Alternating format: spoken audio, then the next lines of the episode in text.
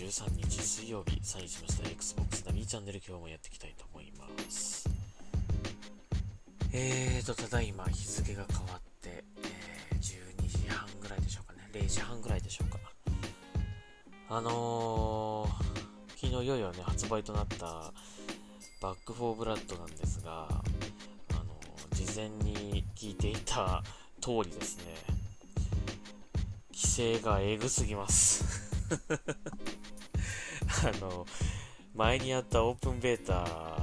とはもう別物って言ってもいいぐらいのゲーム性になってしまっていて撃っても撃ってもゾンビがパタッと倒れるだけという。だからこう腕を狙ったら腕がこう吹っ飛んだり頭を狙ったら頭が吹っ飛んだりっていうねその起こしたアクションに対して反応があるっていう、まあ、その、まあ、ゲームとしての、その、なんですかね、その、やったことに対しての、こう、アクションが返ってくるっていうのがね、まあ、それが、いわゆるゲームの爽快感とか、気持ちよさにつながるんだと思うんだけど、えー、打っても打ってもパタッと倒れるだけで、全く倒した実感がない、えー、ですね。はちょっと、ゲームとしてももうどうなのかっていう感じもするし、あのー、まあこれ Xbox ユーザーの皆さんはゲームパスでね、プレイできてるからまだいいですけど、製品版買ってる方は本当にこれ、ちょっとこう、いろいろ言いたくなるレベルですねっていう感じの内容ですね。で、これをね、なんか回避する方法っていうのがあるらしいんですが、えー、教えてもらったやり方を試したんですけど、できないですね。何が違うんだろう。えっ、ー、と、教えてもらったこのやり方で言うとですね、えっ、ー、と、ちょっとこのね、まあ、ウィキ、ウィキペディアに書いてある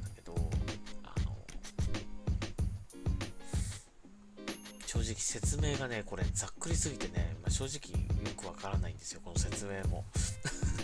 あの、書いていただいてるのは非常にありがたいんですけど、もうちょっとわかりやすく書いてほしいなと思うんだけど、えっ、ー、と、これ書いてあるの読みますね。えー、Xbox の場合ですが、えー、初回起動前に地域をアメリカに設定しておくと規制を回避できるということですね。えだからダウンロード自体はどっちでもいいのかなという感じなんですよ。うん、それも書いてない。えそして、えっ、ー、と、すでに地域を日本にしたまま起動してしまった場合は以下の方法で回避できると。まあ僕はこれに値するんだと思うんですが、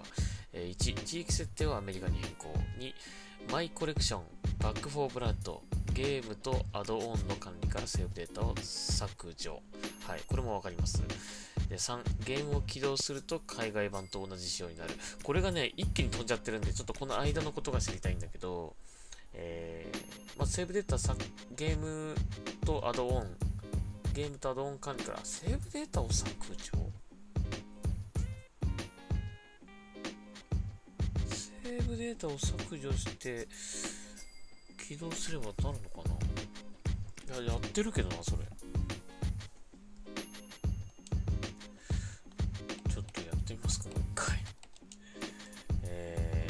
セーブデータをね、あの削除してもですね、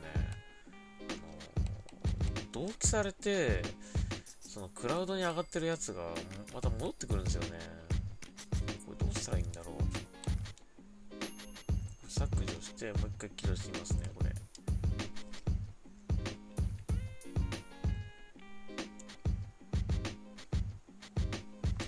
とゲームを起動する。これでゲームを起動すると海外版と同じ仕様になると書いてあります。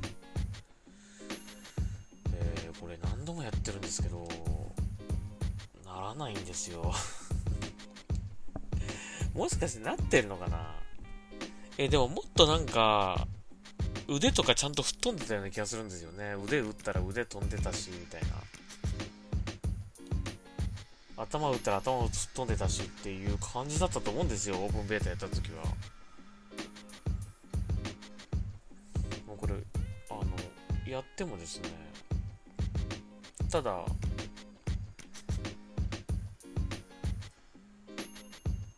倒れるだけみたいな。全然爽快感も何もないという感じなんですね。はい、これ起動してみました。で、まあ一応この、えー、ソロキャンペーンでやってみたいと思いますが、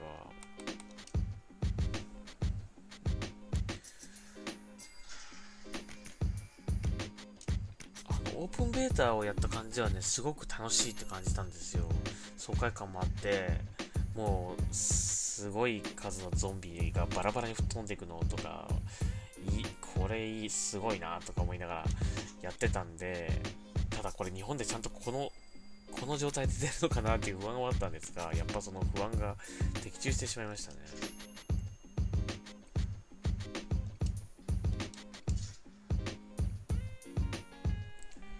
でこの規制解除をして遊んでいる方もいるようなんですけどただ僕はね、何度やってもできないんだよな。何が違うんだろう、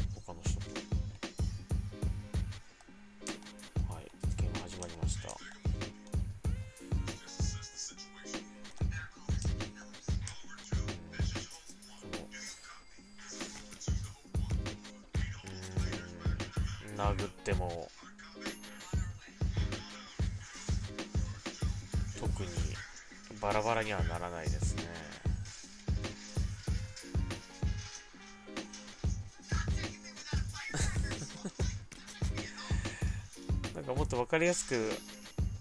あ、こう、なんていうの、北米版になってますよってのが分かるといいんだけど、この今見てる感じだと、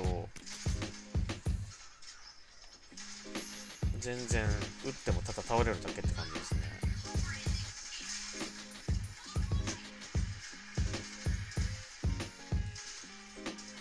もっとなんかこう、本当にバラバラになったような感じがするんですよ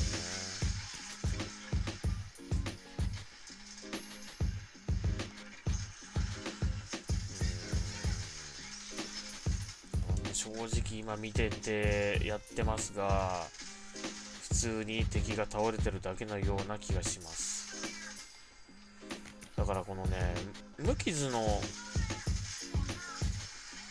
無傷のゾンビがこの下にどんどん溜まっていってすごい見づらいんですよね。まあ一定時間すると消えるんですけど。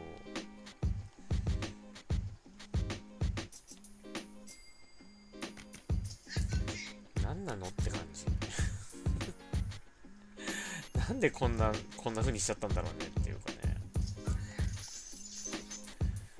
うん、やっぱ違いますね。どう考えてもこれは、あのー、オリジナル版ではない気がします。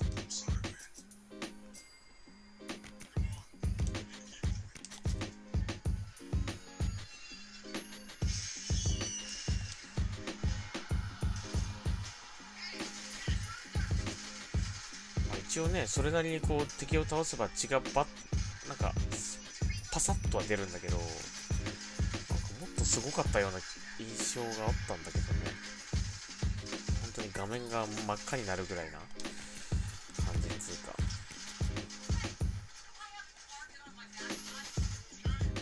なんか、ただ押し倒してるのと同じみたいなぐらいな印象なんですよね。違うなという、求めてたものとは違うんじゃないかなという感じがするんですが、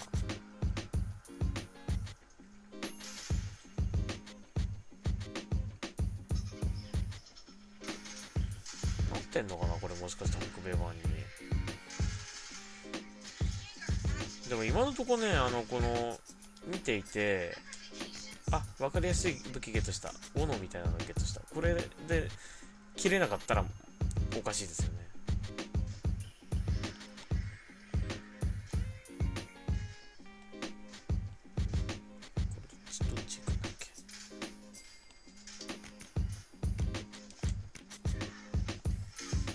あ、やっぱ切れないですね。叩いてるだけって感じです。これはどう考えても違うと思います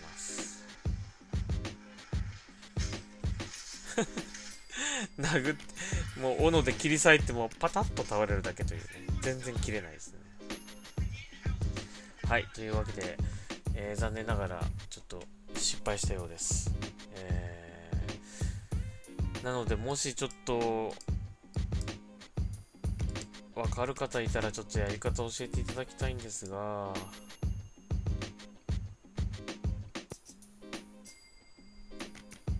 だけ詳細に教えてください。あの一回起動日本版になってしまった場合のもう一回そのやり直しのやり方っていうかね。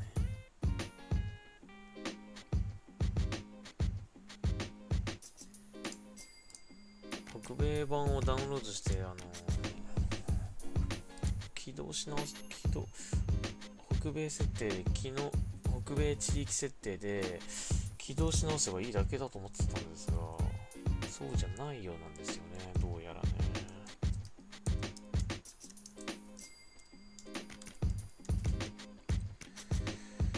まあでもこれやり方わかんないんでもう頑張っても。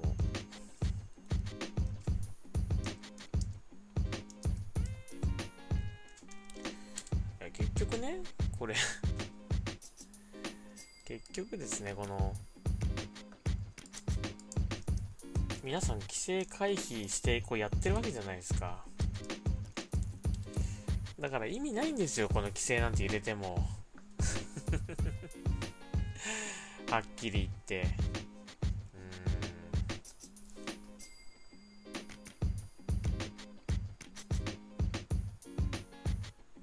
誰を守ってんでしょうかね、ほんとね、これね。守るべき対象の人たちにはこのゲームは遊べないはずなんですが、よくわかりません、本当に。バイオハザードでは良くて、なんでこれはバック・フォー・ブラッドではダメなのかとかね。うーん、はい。まあ、ちょっと、残念ですが、えー、今のとこ、全く楽しくないです。このゲーム やろうっていう気もちょっと起きないというぐらいなレベルですね。はい。まあでも一応その回避方法が分かったら、ぜひやってみたいなと思いますけどね。ちょっともうちょっとあの調べてみたいと思います。自分でも。もし分かる方いらっしゃいましたら、ぜひ教えてほしいなと思います。Twitter でも何でも構いません。はい。えー、そして、えー、今日はちょっと短めに行きたいと思うんですが、えー、ちょっとニュース一つ紹介しましょうかね。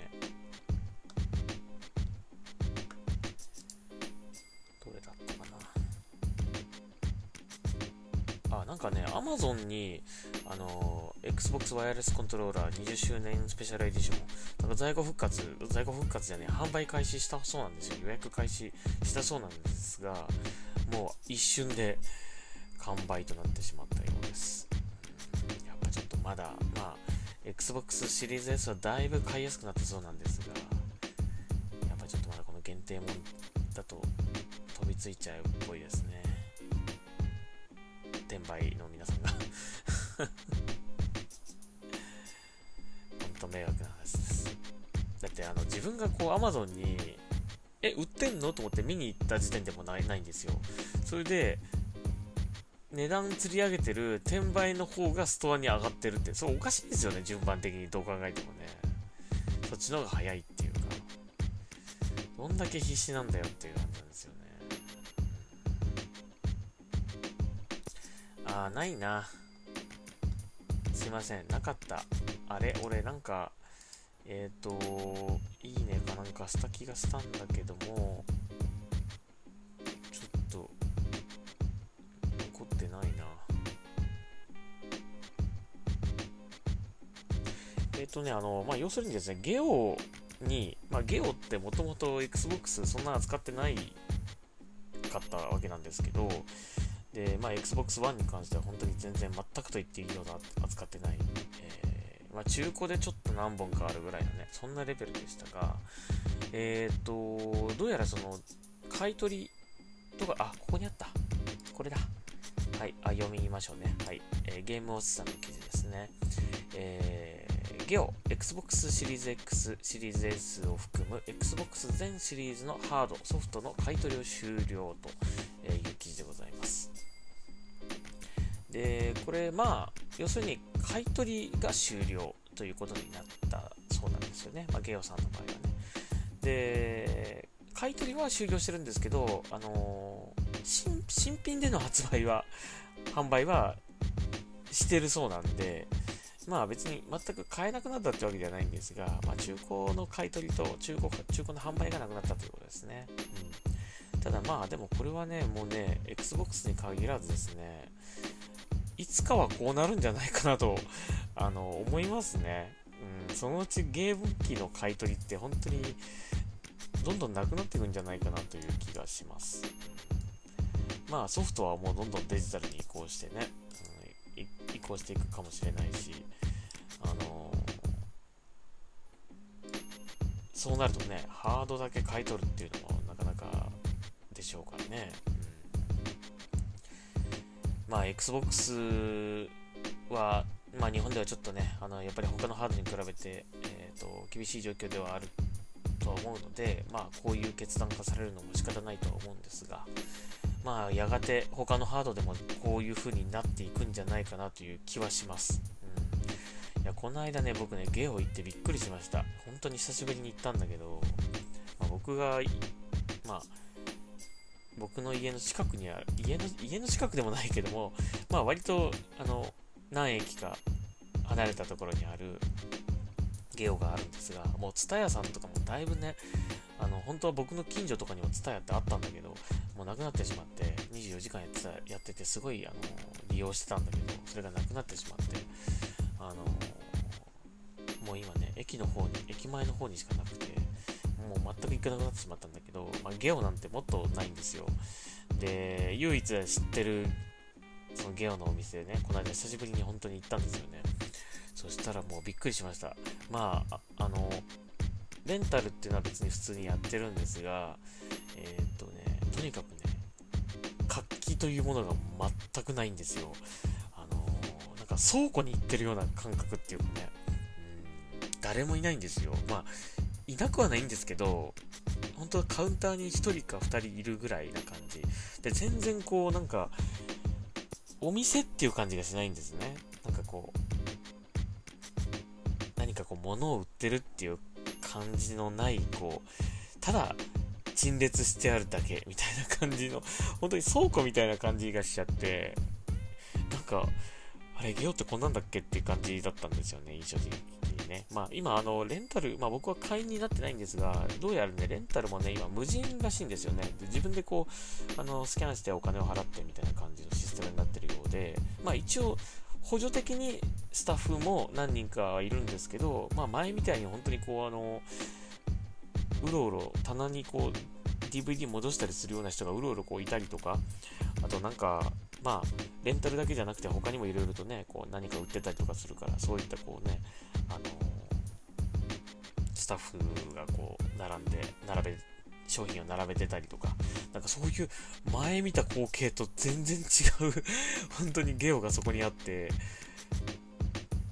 いやーちょっとびっくりしちゃいましたね。なんか、いや、まあ確かに、今はこれでいいのかもしれないけども、もうセルフレジで、店員もほとんど最小限にいればいいみたいな感じで、しかもなんかこう、物を売ってるわけじゃないから、あの貸し出しなわけじゃないですか。だからまあそのね、別にその管理とかもしなくていいわけじゃないですか。賞味期限とか 別に気にしなくていいわけじゃないですか。いやー、こうなっちゃ、こうなっちゃうのか、ゲオ持ってる感じがしましたね。まあ、別にゲオ的にはいいのか、それでいいのかもしれないけどね、人件費は削れて、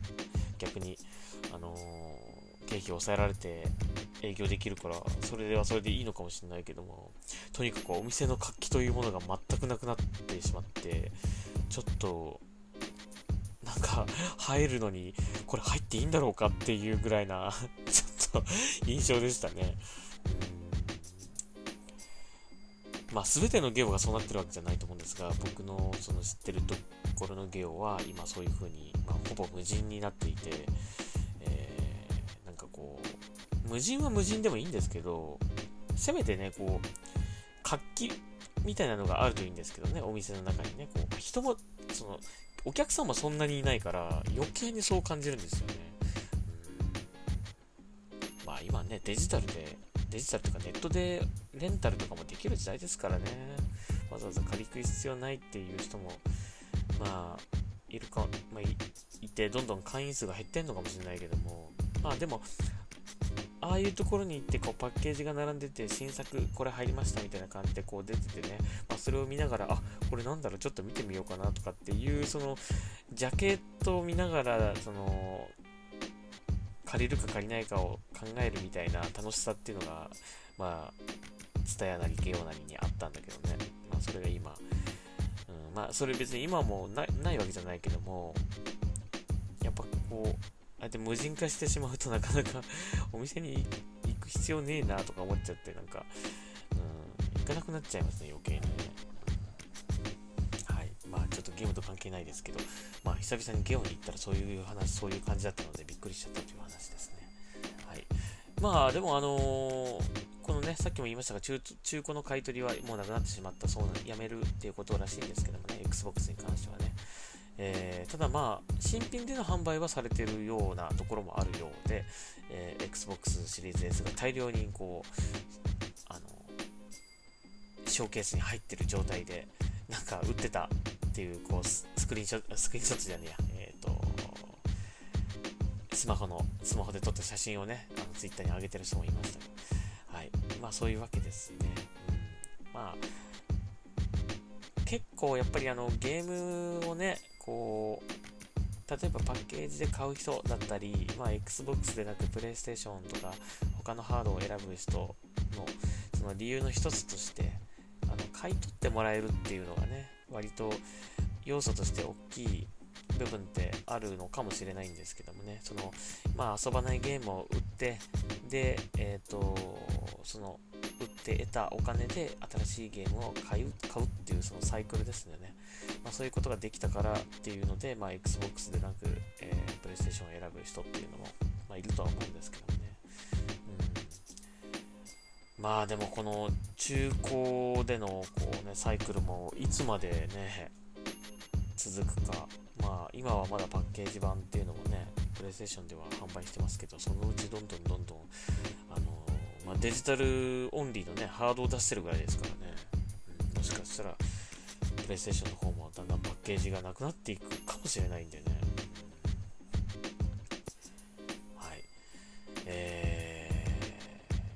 ー、まあ結局ね、今あの、パッケージのディスクってね、あの、その、起動するためのアクセスキーに、アクセスキー代わりにしかなってなくて、中のデータはぶっちゃけ何でもいいわけですよね。うん、どうせあの、アップデートとか入って、ディスクに入ってるデータはもう過去のデータになってるので、結局ネットから新しいデータをダウンロードしなきゃいけないっていう状態だと思うんですけどね。まあ、それでもやっぱりこう、物理メディア、まあ、持ってる、買った、こう、コレクションしているっていう、まあ、物理的なメディアのその魅力っていうのは、まあ、デジタルにはないものがあるので、まあ、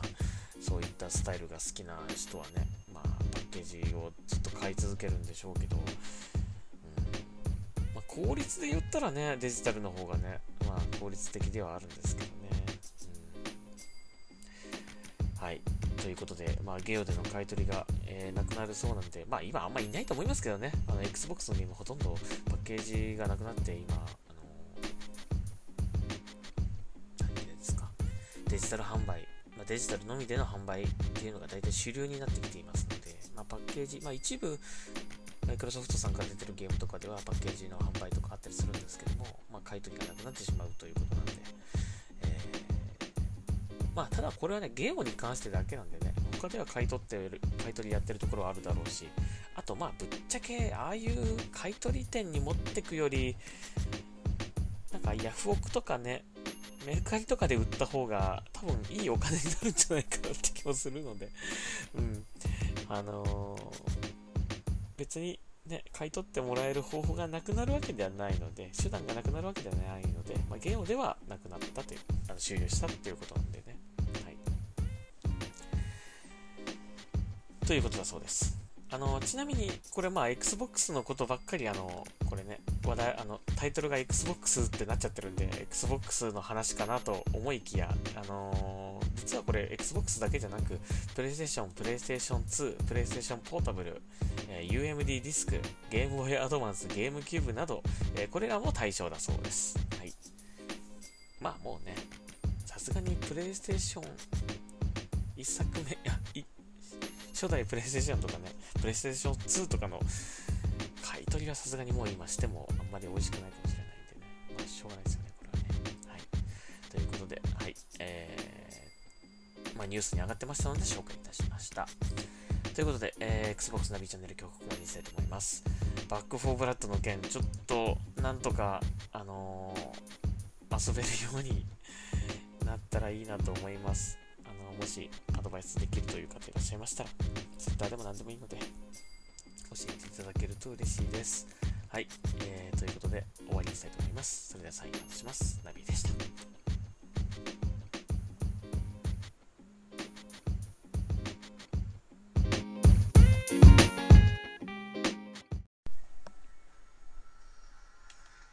はい、えーとですね、えー、今なんですけども、えー、いろいろ試したんですが、えー、やっぱりですね、これどうやらですね、セーブデータに紐づいてるようで、えー、一度日本版のセーブデータを作成してしまうと、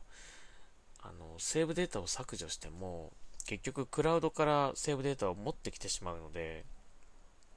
何をやっても日本版なんですね。で、今、別アカウントで、えっ、ー、と、新規に、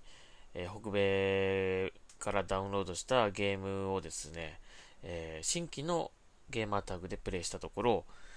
本物で遊べました。本物のバックフォーブラッドで遊べました。えー、なので、えー、このね、クラウド上にあるセーブデータを削除できない限り、偽物の、の偽物のバックフォーブラッドを遊ぶしかないのかなと思うんですよね。で、このクラウド上に上がっているセーブデータの削除の方法っていうのを今一生懸命調べたんですけど、どうしても見つからないんですよ。ないのかなっていう気がしてるんですね。だから、一回遊んじゃうとこれもうダメなのかなという気がしてます。なので、えー、っと、これ今別のアカウントでは普通に海外版ので遊べてるんですが、ちゃんとね、あの、こう、バラバラになる、ちゃんとエフェクトがちゃんと入る、えー、本物ですね。本物のバックフォーブラットで遊べてるんですが、もし、例えばこの、サブタグをメインに、他のゲーマータグ、あの、一緒に遊ぶみたいな感じで、参加するみたいな感じで、えー、メインのゲーマータグをもし参加させたとしたら、どうなるのかっっていうところですよね。結局、日本版になっちゃうのかな。まあ、とにかく、この、ほんと癖者ですね、これねな。なんとかしたいんですけど、クラウドセーブをオフにできるみたいな機能があるといいんですけど、ちょっと見当たらないんですね。なので、えー、まあ一応、まあ、これが正しいかどうかちょっとわかりませんが、僕の一応いろいろやった結果、多分セーブデータに紐づいてるのではないかと思います。なので、一度遊んだ、一度日本版で遊んでしまうセーブデータを作ってしまうと、えー、クラウド上にセーブデータが自動的にあのアップロードされてしまうので、えー、ローカルのセーブデータを削除しても、結局、クラウド上に上がっているセーブデータ、同じセーブデータをダウンロードしてしまうので、えー、それが回避できない限り難しいのかなと今思っております。で、オフラインでやればっていう、あの、助言もあったんですが、あの、オンラインじゃないとね、認識しない、ゲームそのものがまず始められないっていう感じなんですね。で、ゲーム始めてから、ネットのケーブル抜いても、結局切れちゃうんですね、ゲームがね。何、何かを読もうとするたびにネットにつながるので、例えばタイトル画面まで見て、えっと、クラウドからセーブデータを引っ張ってこようとする前に、ケーブルを抜いたとしても、その、クラウドのセーブデータが読み込めなかったっていう理由で、ホーム画面に戻されてしまうんですよ。だからその手も使えないなという感じで、でした。何かいい方法があればという感じで、まあ一応、あの、このような方法でやれば、まあ一応遊べるのは間違いないということで、一応追加のお知らせでした。はい。まあ、あの、僕と同じような状況になっちゃってる人結構いるみたいなんで、なんとかしたいですね。うん。えー、まあ、本当は、いや、今ね、これでも無規制のやつやってみたけど、これ規制いるかっていうレベルですよね。正直。と思います。ちょっと過剰すぎるんじゃないかなと、規制、規制がね、表現規制がちょっと厳しすぎるんじゃないかなと思いますね。うん。あの、もっと周りの他のゲームいろいろやってみてくださいという感じはします。もっとすごいのいっぱいありますよ。でも発売されてますよ、普通に、みたいなね。うん、はい、えー、ということでございました。以上、追加の、えー、ポッドキャストでございました。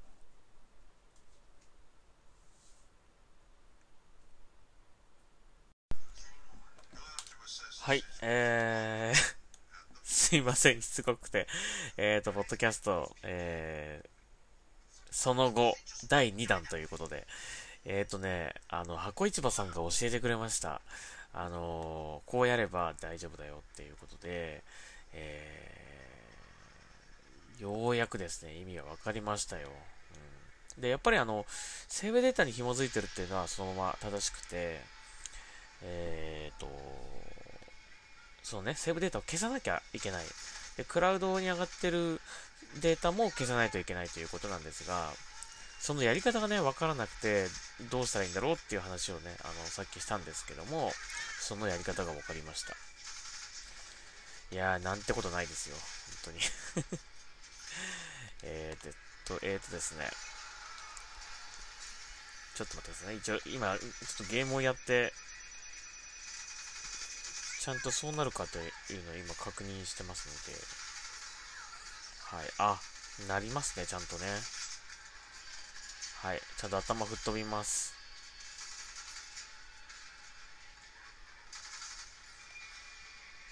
ちゃんと、あの、手に当たれば手が、こう、なんていうんですか？手に当たれば手がちぎれますし、えー、いわゆる、本物のバックフォーブラッドになりましたね。はい。えー、これで大丈夫だと思います。えっ、ー、と、やり方が分かりましたので、ちょっと改めてあの僕の方からも説明したいと思います。えー、まずは、北米、地域設定をまず北米にします。はい。えー、で、えっ、と、ゲームなんですけども、えっ、と、北米でダウンロードして、北米でスタートして、初めてそこでセーブデータを作った人は、そのまま遊べると思います。それをあの、日本の地域設定に変えない限りは大丈夫だと思います。えー、日本の地域設定に変えて遊んじゃうと多分、日本版になっちゃうのかな。なので、えっと、日本版にしたら、遊ばないでください。はい。で、遊ぶときは北米版にするってことですね、多分ね。それで、もし、日本版で先に遊んじゃって、北米版いくら遊んでも日本版のままだという方は、セーブデータを消す必要があります。で、そのセーブデータの消し方なんですけど、えっ、ー、と、これね、まあ、わかる、ここまでは誰でもわかると思うんだけどね、このね、まずで、えっ、ー、と、マイコレクションから管理、えー、そしてデータ保存機器ですね。えー、あ、データ保存機器じゃねえな。ゲームからいきましょうか。はい。ゲーム選んで、えーなんだろう。ガイドボタン？ですかね。ガイドボタンを押します。右側のボタンですね。で、それを押すと、えっ、ー、と、ゲームとアドオンを管理というのが出てきます。これ全部、どのゲームをやってもそうですが、えー、バックフォーブラッドの、えー、タイル、この、を選んで、えー、あ、選ず、選んでというか、この、その、何ですか、選択して、で、ここで、えっ、と、A ボタンを押すんじゃなくて、えー、ガイドボタンを押します。ん？ガイドボタン？メニューボタン？えー、メニューボタンかな？はい。右側のボタンですね。はい。そして、えっ、ー、と、この中にある、えー、ゲームとアドオンを管理というのがあるので、これを押します。はい。で、これを押すと、えー、管理、バックフォーブラッド、スタンダードエディションっていう感じで、えっ、ー、と、出てくると思います。その、えっ、ー、と、横に3つあって、えっ、と、ゲームとアップデートと、あとセーブデータあると思うんですが、その下の、一番下のセーブデータを選んでください。で、セーブデータを選ぶと、えー、右側にすべて削除っていうのと、あと自分のゲーマータグ、まあ、僕だったらナビとあります。えー、これがセーブデータですね。あとその下に予約領域っていうのもあります。この、えっ、ー、と、で、このな、これを、一番上のすべて削除っていうのを僕は押してたんです、今まで。で、これが間違ってたんですね。すべて削除だと、これ普通に消えちゃうんですね。ただ消えるだけなんです。ローカル上から。で、えっ、ー、と、クラウドにも自動的に上がっているので、クラウドのセーブデータを消す場合は、この、えっ、ー、と、僕のセーブデータのこのアイコンがあるやつですね。これを選びます。選択します。A ボタンで押します。そうすると、えー、ナビーさんのバックフォーブラッドスタンダードエディション用セーブデータを削除しますかという画面が出てきます。これで本体から削除、すべて削除、キャンセルと3つ選ぶところが出てきます。で、本体から削除っていうのを選ぶと、ローカル上にある本体に入っているセーブデータのみ削除。えー、なので、クラウドには残ってます。で、すべて削除。これを押すと、ローカルとクラウド、すべてのセーブデータが削除されます。これを押せばよかったんですね。はい。ということで、これを押して、もう一度、北米、地域設定北米の状態でゲームを起動してプレイすると、まあ、最初からになっちゃいますけど、えっ、ー、と、プレイすることができます。あの、完全版でね、完全版って言っていいのかな。えー、オリジナルの、あの、本当のやつですね。規制なしのやつですね。えー、ただね、なんか一部のアイテムとか、その辺は、セーブデータではなくサーバーの方に残っているそうなんで、完全に一からではないようなんですよ。なので、なんだっけな、何かが、あの、リセットされちゃうっていうのはなんか聞いたんですけど、えっ、ー、と、今見たら進行状況とかか、なんかその辺も全部残ってたので、それはサーバーの方で保存され、管理されてるのかなという感じしましたね。だからセーブデータを消してもそこは大丈夫なのかなという感じします。なので、まあ、えっ、ー、と、早いうちにね、やった方がいいと思うんですけども、この方法でやれば、えー、海外版のバックフォーブラッドが遊べますし、あと、えー、もしね、間違って日本版、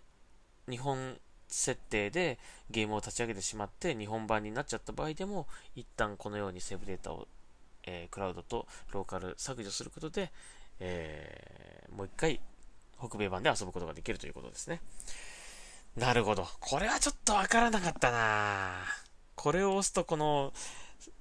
ローカル上と全部消すとっていう選択が出るっていうのがね、これはちょっと気づきませんでした。ちょっとこれは、あの、メニュー画面この UI 的に不自然、あ、不親切だなという感じしますね。はい。なので、これはちょっともしかしたら、あの、Xbox 遊んでる僕でもちょっとこれ知らなかったので、えー、あのね、前の、し、なんて、なんていうんですか、システム画面とか、なんかその辺はね、あったような気がしたんだけど、この、新しくなってからちょっとその位置がね、わからなかったので、あ、なるほどなという感じでした。はい。えー、ということなので、お困りの方、ぜひ、あの、この方法でやってみていただければと思います。まあ、箱市場さんの方でもっと詳しい情報が出てるそうなんで、えー、そちらの動画を見れば完璧だと思います。僕の説明でわからなかったら、もし、えー、箱市場さんの方で、えー、YouTube の方で見てみてください。はい。いや、本当に助かりました。箱市場さんありがとうございました。これで遊べますね。ただまあ、地域設定をこの北米の状態でキープしておかなきゃいけないっていうのはちょっとやりにくいね、これね。うん。はい。えー、ということでございました。はい。その後、第2弾のポッドキャスト、これで終了します。これで本当に終わります。お疲れ様でした。